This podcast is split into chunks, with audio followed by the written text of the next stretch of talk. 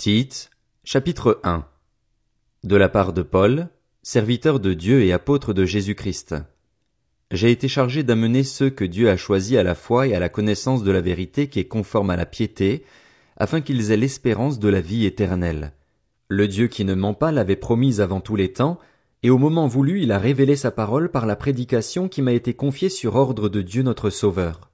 À Tite, mon véritable enfant dans la foi qui nous est commune, que la grâce, la compassion et la paix te soient données de la part de Dieu le Père et du Seigneur Jésus-Christ notre Sauveur.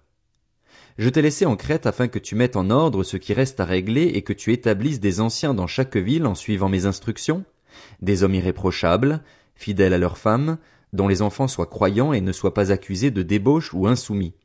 En effet, en tant qu'intendant de Dieu, il faut que le responsable soit irréprochable. Il ne doit pas être arrogant, colérique, buveur, violent ni attiré par le gain.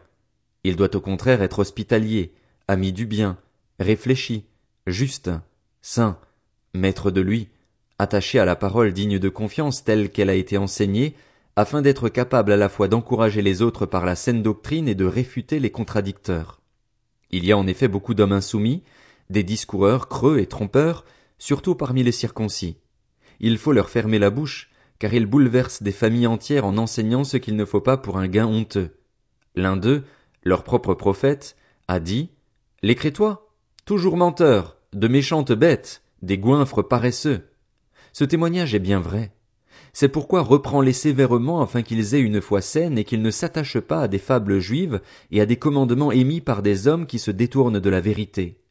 Tout est pur pour ceux qui sont purs, mais rien n'est pur pour ceux qui sont souillés et incrédules. Bien plus, leur intelligence et leur conscience sont souillées. Ils prétendent connaître Dieu, mais ils le renient par leur manière d'agir. Ils sont abominables, rebelles et incompétents pour la moindre œuvre bonne.